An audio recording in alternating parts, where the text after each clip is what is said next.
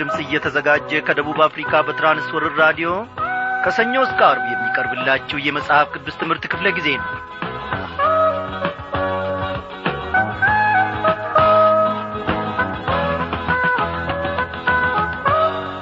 እንደምናመሻችሁ በጌታ የተወደዳችሁ ክብሯን አድማጮቼ በዛሬው ምሽት ክፍለ ጊዜ ጥናታችን ተከታታዩን የትንቤተ ዳንኤል መጽሐፍ ጥናታችንን አንድ ላይ ለመመልከት እነሆ እግዚአብሔር ዕድሉን አስፍቶልናል። እግዚአብሔር እየተመሰገነ ይሁን። ጌታችን ደግሞ እንደ ወትሮ ሁሉ እንደ ልማዱ ጸጋውን ያበዛልናል ሰላሙንም ያበዛልናል ቸርነቱንም ያሰፋልናል። ጌታችን ዛሬም ደግሞ በመንፈስ ቅዱስ አማካኝነት የሚያስተምረን ሰማያዊ ምስጢሩንም የሚገልጥበት ሰዓትና ወቅት ነው። ልባችንን አዘጋጅተን መንፈሳችንን አዘጋጅተን በፊቱ ሁላችንም እንቀርባለን እስቲ በዚህ ዝማሬ አምላካችንን ከፍ ከፍ እናድርገው። እንደማትለኝ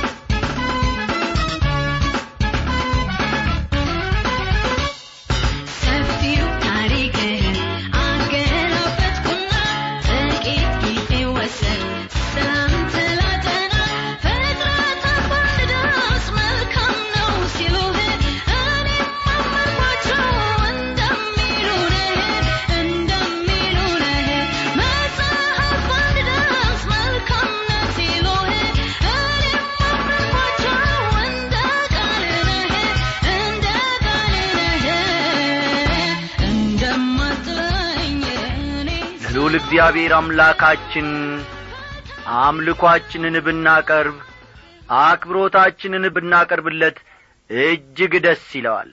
እግዚአብሔር ይክበር ይመስገን። እስቲ እናመስግነው።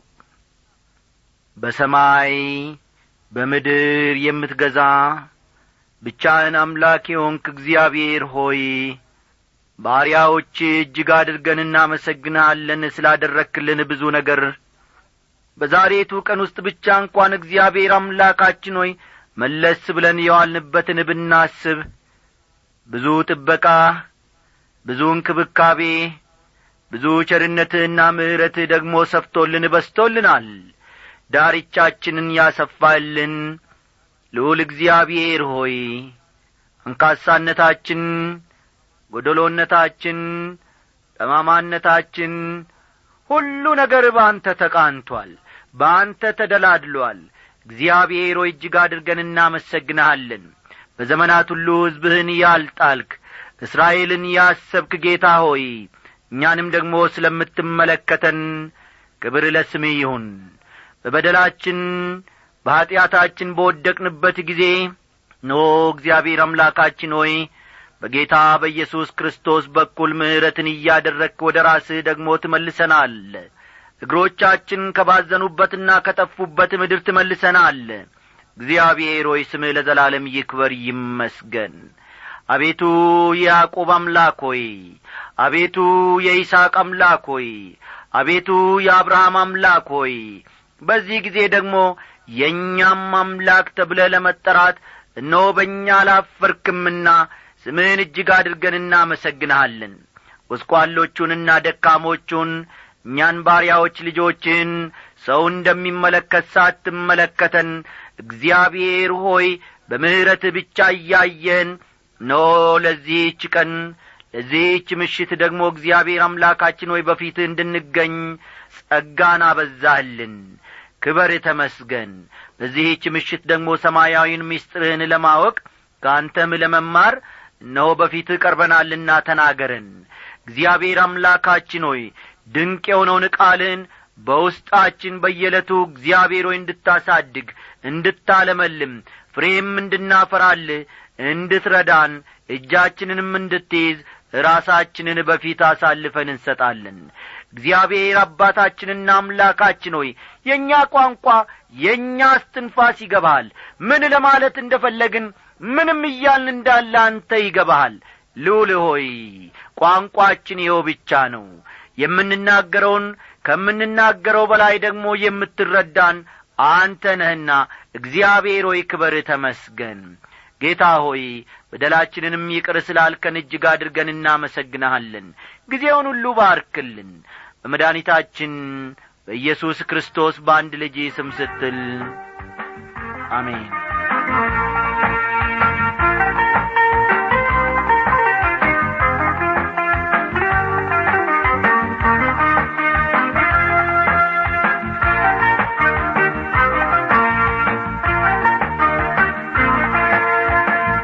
አድማጮቼ የምዕራፍ አስርን ትምህርት ባለፉት ክፍለ ጊዜያት ጥናቶቻችን አጠናቀን ዛሬ ደግሞ የምንጀምረው የትንቢተ ዳንኤል ምዕራፍ አስራ አንድን ትምህርት ይሆናል። ስለዚህም መጽሐፍ ቅዱሶቻችሁን ገለጥ ገለጥ አድርጋችሁ ትንቢተ ዳንኤል ምዕራፍ አስራ አንድን አውጡ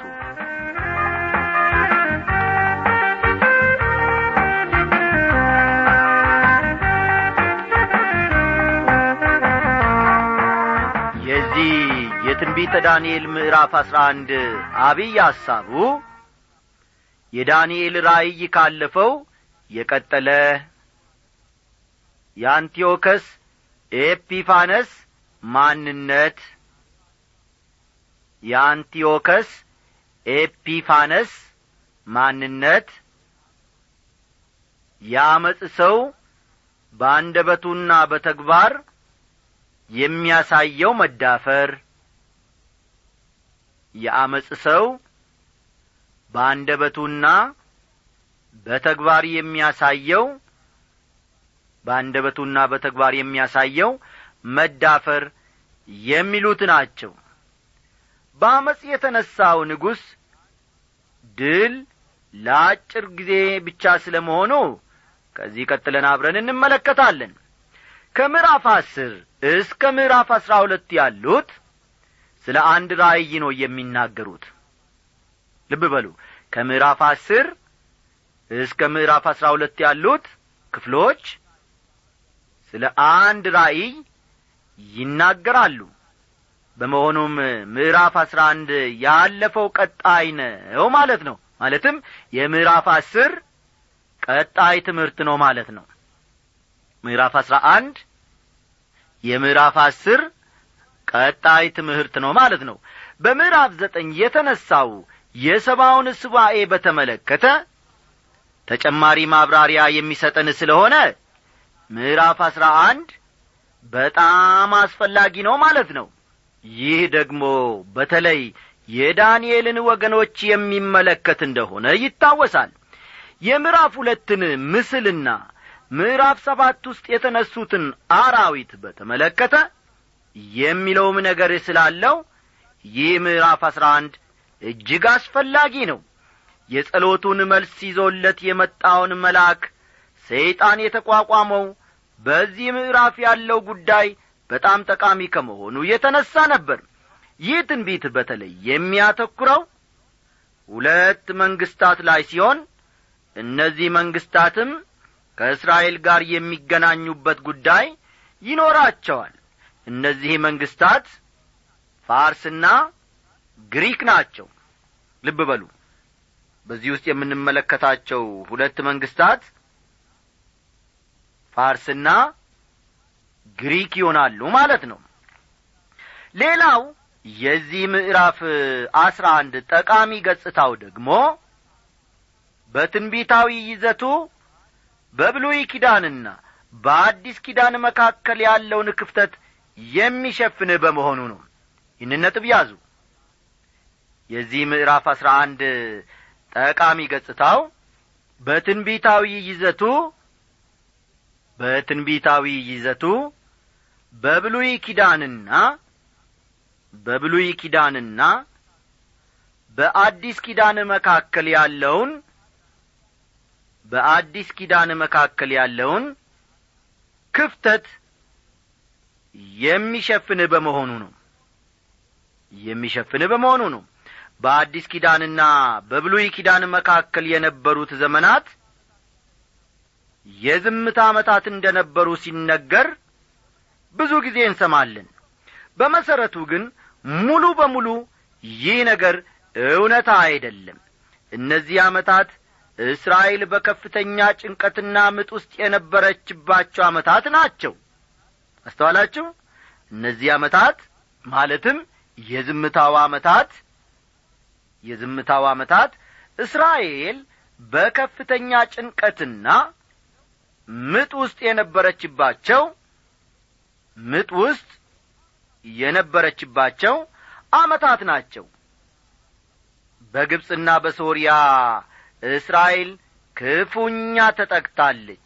እነዚህ መንግስታት እርስ በርስ በተዋጉ ቁጥር ፓለስታይን የጥቃቱ ሰለባ እንደ ነበረች ነው ከታሪክ የምንመለከተው። አንጢያኮስ ኤጲፋነስን የመሰለ ጨካኝ መሪ የተነሳው በብሉይና በአዲስ ኪዳን መካከል በነበረው ክፍተት ጊዜ ነበር። ልብ በሉ። አንጢያኮስ ኤጲፋነስን የመሰለ ጨካኝ መሪ የተነሳው በብሉይና በአዲስ ኪዳን መካከል በነበረው ክፍተት ጊዜ ውስጥ ነበር።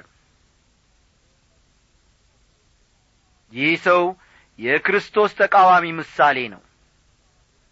ባለፉት ጥናቶቻችን እንደ ተመለከት ነው ይህ ሰው የክርስቶስ ተቃዋሚ ምሳሌ ነው።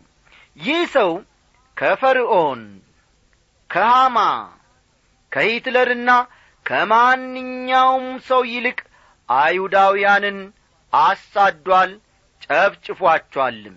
እነርሱን ጨፍጭፏል ገሏቸዋል ሃይማኖታቸውን ደግሞ አርክሷል። ሌላው የዚህ ምዕራፍ ዐይነተኛ ነገሩ ደግሞ የታሪክና የትንቢት ምድቦችን በጉልህ ማስቀመጡ ነው። ልብ በሉ የዚህ የምዕራፍ አስራ አንድ ዐይነተኛ ነገሩ ደግሞ የታሪክና የታሪክና የትንቢት ምድቦችን የትንቢት ምድቦችን በጉልህ ማስቀመጡ ነው። እዚህ ላይ አንድ ማስተዋል ያለብን ነገር ይህ ክፍል መጀመሪያ በተጻፈበት ዘመን የወደፊቱን የሚመለከት እንደ ነበር ነው። አስተውሉ። አንድ ማስተዋል ያለብን ነገር ይህ ክፍል መጀመሪያ በተጻፈበት ዘመን የወደፊቱን የሚመለከት እንደ ነበር ግልጽ ሊሆንልን ይገባል። ከፊሉ ተፈጽሟል። ከተነገሩት ውስጥ ማለት ነው።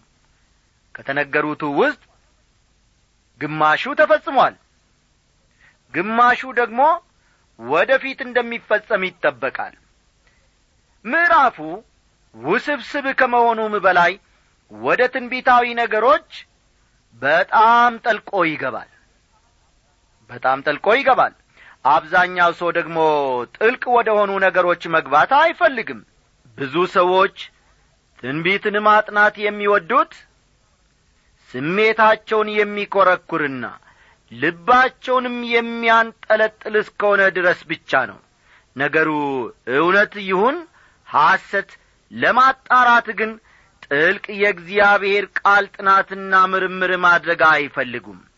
እናንተ ግን ወገኖቼ ሆይ መጽሐፍ ቅዱሳዊ ትንቢቶችን በጥልቀት የምትወዱ ከሆነ ከዚህ ምዕራፍ ስለ እግዚአብሔር ቃል አስደናቂነት ብዙ የምትማሩት ነገር እንደሚኖር ከወዲሁ ልነግራችሁ እፈልጋለሁ።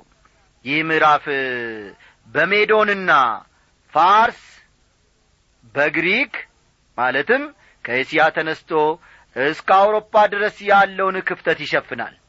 ይህንንም ያዙ። ይህ ምዕራፍ በሜዶንና ፋርስ እንዲሁም በግሪክ አልፎ ተርፎም ከኤስያ ተነስቶ እስከ አውሮፓ ድረስ ያለውን ክፍተት ይሸፍናል።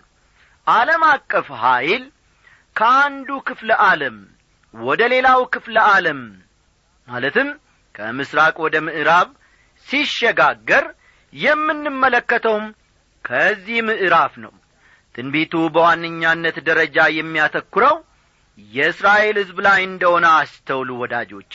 ልብ በሉ።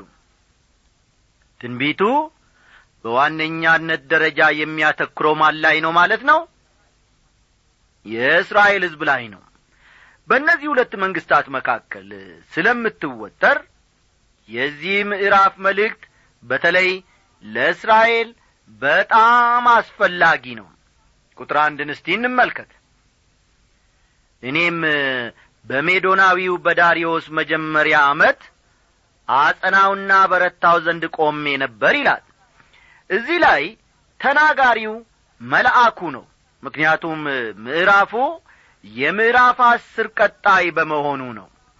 መልአኩ ገብርኤል ይሁን አይሁን የተነገረ ነገር የለም። ልብ በሉ። እዚህ ላይ መልአኩ ገብርኤል ይሁን አይሁን የተነገረን ነገር የለም። ይህ የሆነው ዳንኤል በአንበሶች ጉድጓድ በተጣለበት በዳርዮስ ዘመን እንደሆነ አትርሱ። ዳንኤልን ሊያድነው ዳርዮስ ብዙ ቢሞክርም እርሱ ራሱ ያወጣው አዋጅ ማነቆ ስለ ሆነው ምንም ማድረግ አልቻለም። ይሁን እንጂ ሁልጊዜ የምታመልከው አምላክህ እርሱ ያድንህ በማለት መልካም ምኞቱን ገልጾለት ነበር። ይህንን ደግሞ ካለፈው ትምህርታችን መመልከታችንን ታስታውሳላችሁ። ዳንኤል ምዕራፍ ስድስት ቁጥር አሥራ ስድስትን ተመልከቱ። ዳንኤል ስድስት ቁጥር አሥራ ስድስት አጸናውና አበረታው ዘንድ ቆሜ ነበር ይላል ይህ ክፍል። በእምነቱ እንዲበረታና እንዲጸና መልአኩ ዳርዮስን እየረዳው ነበር። እንዲሁም ደግሞ መልአኩ ዳንኤልን ይረዳውና ያጽናናው ነበር። ይህ መልአክ ምናልባት ገብርኤል ሳይሆን አይቀርም። አምላኬ መልአኩን ልኮ የአንበሶችን አብዘጋ በማለት ዳንኤል የሰጠውን ምስክርነት ብዙዎቻችሁ እንደምታስታውሱ አስባለሁ። ዳንኤል ምዕራፍ ስድስት ቁጥር ሀያ ሁለትን መመልከት ይቻላል ዳንኤል ምዕራፍ ስድስት ቁጥር ሀያ ሁለትን ልብ ይሏል። ቁጥር ሁለት አሁንም እውነትን አሳያለሁ ኖ ሦስት ነገሥታት ደግሞ በፋርስ ይነሳሉ አራተኛውም ከሁሉ ይልቅ እጅግ ባለጠጋ ይሆናል። በባለጠግነቱም በበረታ ጊዜ በግሪክ መንግሥት ላይ ሁሉን ያስነሳል ይላል። ከዚህ አንስቶ እስከ ቁጥር ሰላሳ አራት ድረስ ያለው ከመፈጸሙ በፊት ይህ የተጻፈ ታሪክ ነው። ልብ በሉ። ከዚህ አንስቶ እስከ ቁጥር ሰላሳ አራት ድረስ ያለው ከመፈጸሙ በፊት ታሪኩ ተጽፎ ነበር።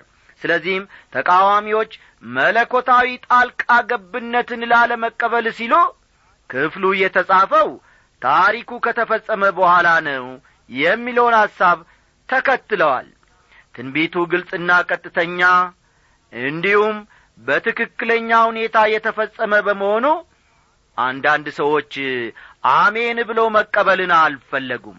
እንደ አማራጭ የወሰዱት ዳንኤል ትንቢቱን የጻፈው ሁኔታው ከተፈጸመ በኋላ ነው ማለትን ነው። አንድን ታሪክ ከመፈጸሙ በፊት አስቀድሞ መናገር መቻል ታምርን ይጠይቃል። እነዚህ ሰዎች ደግሞ በታምራት አያምኑም። ስለሆነም ታምርን በታምርነቱ ላለመቀበል የሚቻላቸውን መላና ዘዴ ያቀርባሉ። ወዳጆቼ እነርሱ እንደዚያ ይበሉ እንጂ ይህ አሁን እያጠናን ያለነው ምዕራፍ አስራ አንድ ታሪኩ ከመፈጸሙ በፊት የተጻፈ ታሪክ የመሆኑን እውነታ ከቶውንም ማድበስበስ አይቻላቸውም። መልአኩ ይህን መረጃ ለዳንኤል ሲሰጠው ዳንኤል በሕይወት ሆኖ የሚፈጸምበትን ጊዜ ማየት እንደማይችል ለእርሱ ግልጽ ነበር። በዚህ አስጨናቂ ዘመን ለሚኖሩ የእግዚአብሔር ሕዝብ መጽናኛ የሆናቸው ዘንድ ነበር በጽሑፍ የሰፈረው። ከዚያም በላይ በዘመናት ሁሉ ለሚኖሩ ሰዎች ከመጀመሪያው እስከ መጨረሻው ድረስ እግዚአብሔር ሁሉንም ነገር እንደሚያውቅ ማስረጃ የሆናቸው ዘንድ በጽሑፍ መስፈሩ አስፈላጊ ሆኖ ተገኝቷል። ከቂሮስ በኋላ አራት ነገሥታት በፋርስ እንደሚነሱ መልአኩ ለዳንኤል ነግሮታል። አሁን ያለንበት ላይ ሆነን የእነዚያን ነገሥታት ማንነት መናገር ይቻላል። አንደኛው ካምቢሰስ ሲሆን ልብ በሉ አንደኛው ካምቢሰስ ሲሆን ዘመኑ አምስት መቶ ሀያ ዘጠኝ ከክርስቶስ ልደት በፊት ነበር። ሁለተኛው መንግስት ደግሞ ሁለተኛው መንግስት ደግሞ ሲዶ ሲመርዲስ ሲሆን ዘመኑ አምስት መቶ ሀያ ሁለት ከክርስቶስ ልደት በፊት ነበር። ሲዶ ሲመርዲስ ሲሆን ሲዶ ሲመርዲስ ሲሆን ዘመኑ አምስት መቶ ሀያ ሁለት ከክርስቶስ ልደት በፊት ነበር።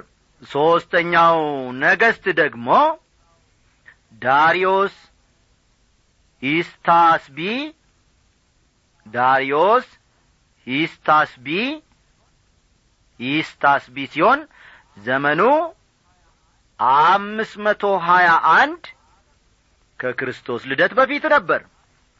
አምስት መቶ ሀያ አንድ ከክርስቶስ ልደት በፊት ነበር አራተኛው ነገስት ማለትም ከቂሮስ በኋላ የሚነሳው አራተኛው ነገስት ዳንኤል የተነበየው ማለት ነው። ግሪክን የወረረው አርጤክሲስ ሲሆን ግሪክን የወረረው አርጤክሲስ ሲሆን ዘመኑም አራት መቶ ሰማንያ ዘመኑም አራት መቶ ሰማንያ ከክርስቶስ ልደት በፊት ነበር። ይህ ንጉሥ በኋላ ድል ተደርጓል። ከእርሱ በኋላ ሜዶንና ፋርስ ዓለምን የመግዛት ሥልጣኗ ለዘለቄታው ተወግዷል። በበኩሌ ወገኖቼ ይህ አርጤክሲስ በመጽሐፍ አስቴር የተጠቀሰው ሐሺዊሮስ ሳይሆን እንደማይቀር አስባለሁ። ምክንያቱም በትንቢቱ መሠረት ይህ ንጉሥ እጅግ ባለ ጠጋ ነበረና ነው። ቁጥር ሦስትን ተመልከቱ።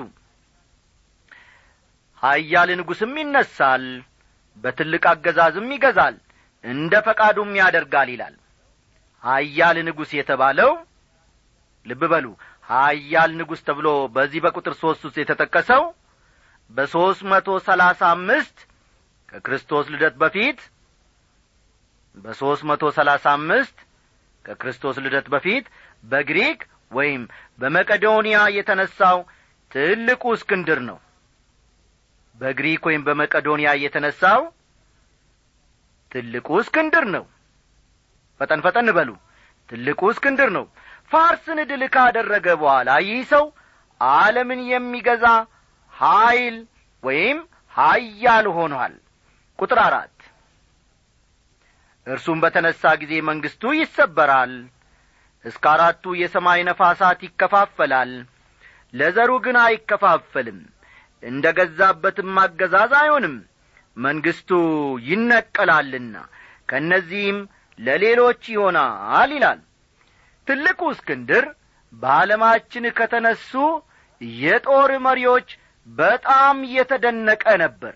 ይሁን እንጂ በሦስት መቶ ሀያ ሦስት ከክርስቶስ ልደት በፊት? በሦስት መቶ ሀያ ሦስት ከክርስቶስ ልደት በፊት በአልኮል ጠንቅ ሞቷል። ይህንም ባለፈው ክፍለ ጊዜ ጥናታችን ተመልክተናል።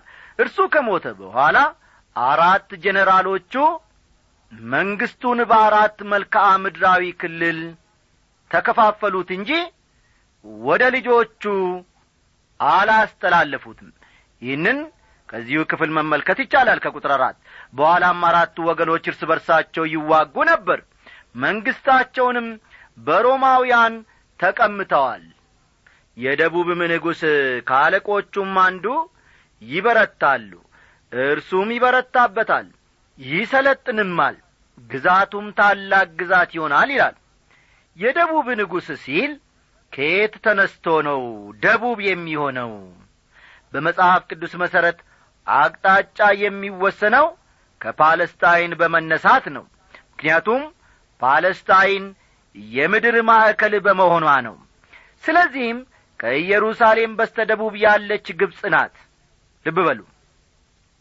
ከኢየሩሳሌም በስተ ደቡብ የምትገኘው ግብፅ ናት።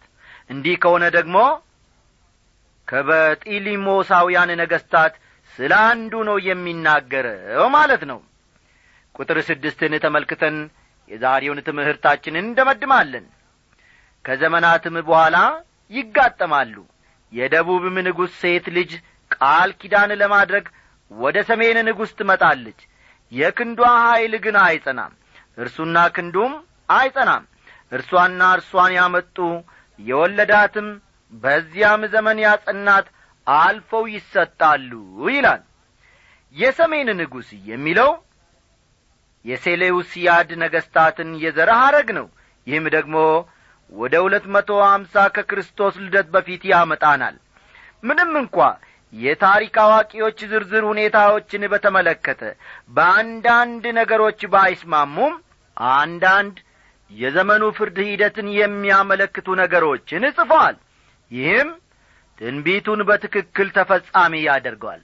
በእነዚህ እርስ በርስ በሚዋጉ ወገኖች መካከል ቃል ኪዳን ለማድረግ የግብፁ በጢሊሞስ ፊላደልፈስ ሶርያዊው ንጉሥ አንጢያኮስቴዎስ ሴት ልጁን በርኔቄን ይድርለታል።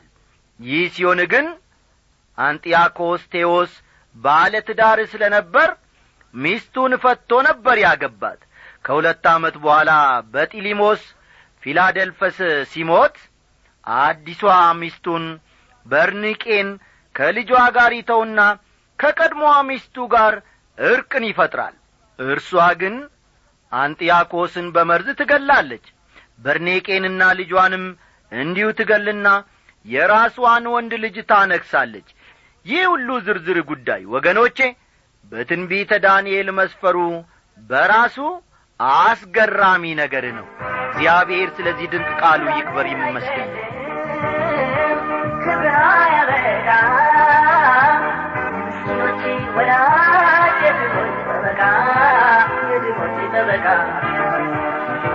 በአራቱ